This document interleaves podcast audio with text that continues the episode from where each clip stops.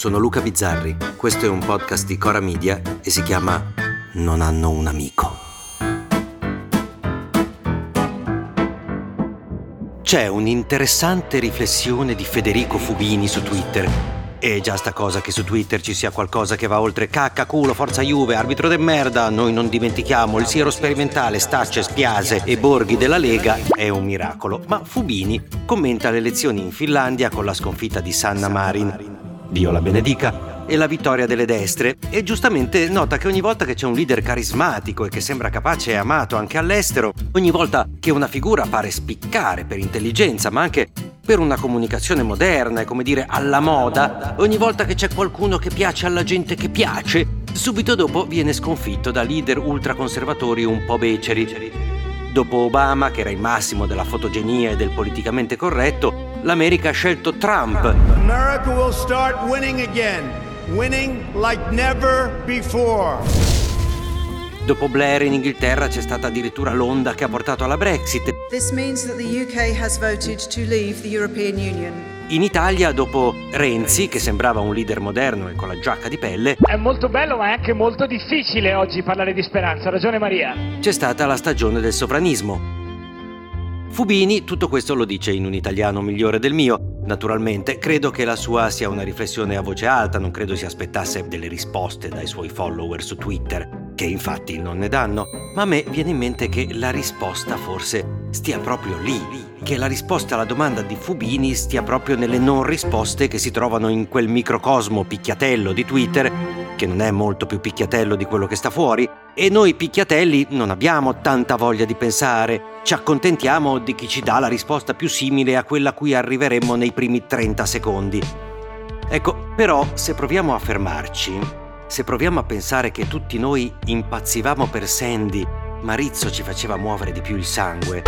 Nota per i miei giovani ascoltatori, guardate Grease e capirete Sandy e Rizzo sono due personaggi. Vabbè, ma lo sapete. Ok, girls. Let's go get up. Ma c'è una cosa che ci allontana ancora di più dagli esempi virtuosi, il fatto che ci mettono davanti i nostri limiti. Barack Obama, per esempio, è uno che si è speso molto per Biden in campagna elettorale. Ecco, c'è un video in cui lui, Barack, prima di un comizio elettorale di Biden, passa da un campo da basket, vede un pallone, prova un tiro da tre e lo mette dentro per poi andarsene tutto tronfio dicendo That's what I do. Ecco, lì capisci che ti viene da votare per il panzone coi capelli arancioni. No, perché uno non può avere anche quello, non può essere anche bravo a tirare i tiri da tre, che se poi volessimo ridurla ai minimi termini è lo stesso motivo per cui dopo anni in cui era la squadra sempre più forte, metà paese sì tifava la Juve, ma l'altra metà non era indifferente, la odiava e avrebbe votato chiunque pur di batterla.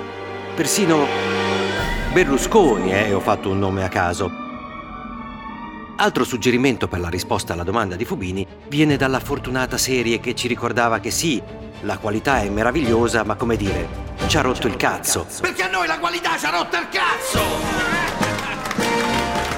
Frase che è rimasta nella storia, ma che precede un'altra frase ancora più vera, e cioè quando Pannofino dice perché un'altra televisione diversa è impossibile. Ecco, a parte che poi dice viva la merda, però, ecco, togliete la parola televisione e sostituitela con politica, anche perché le due parole ormai sono sinonimi. E vi accorgerete che alla fine in politica vince il più brutto perché la politica è brutta. Obama è stato un gran figo, ma non un grande presidente, perché per essere un grande presidente non serve essere un gran figo. Ricordo, e spero di ricordarla bene, Un'intervista che Fazio fece a Francesco Cossiga, credo a una festa dell'unità. Adesso spero che il ricordo sia chiaro. Gli chiese chi era stato secondo lui un grande statista. Cossiga rispose Stalin. Ma, disse Fazio, Stalin è responsabile di qualche milione di morti. E Cossiga rispose quale grande statista non è responsabile di qualche milione di morti? Ora, a Cossiga piaceva molto dire queste frasi un po' così. Il servizio d'ordine del PC e della CGL ci hanno aiutato a picchiare di santa ragione. Ma che la politica sia quella roba lì, sia sangue e merda, come diceva quell'altro. È vero. E la fotogenia aiuta fino a un certo punto, affascina fino a un certo punto, vince fino a un certo punto. Oltre quel punto c'è quella stortura democratica che si chiamano elezioni e il risultato lo fanno anche altre cose.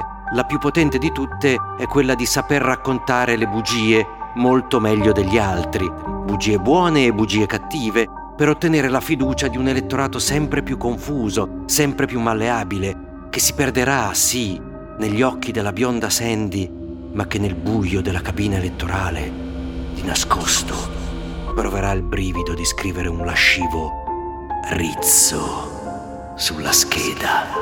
Uah, la Verginella mi fa venire voglia di vomitare. E adesso non hanno un amico va in vacanza per pochissimi giorni, torniamo mercoledì. Però davvero, vi giuro, non ce la faccio più. Non ce la faccio più, non so più che cazzo dirvi. Torniamo mercoledì. Se volete commentare, se avete idee o suggerimenti per nuove chat di WhatsApp o testimonianze di nuove chat di WhatsApp, potete scriverci a nonanunamico@gmail.com o nonanunamico@coramedia.com. Anche per gli insulti, prendiamo anche quelli. Non hanno un amico è un podcast di Cora News prodotto da Cora Media. È scritto da Luca Bizzarri con Ugo Ripamonti. La cura editoriale è di Francesca Milano. La supervisione del suono e della musica è di Luca Micheli. La post-produzione e il montaggio sono di Filippo Mainardi. Il producer è Alex Peverengo. Le fonti dei contributi audio sono indicate nella sinossi.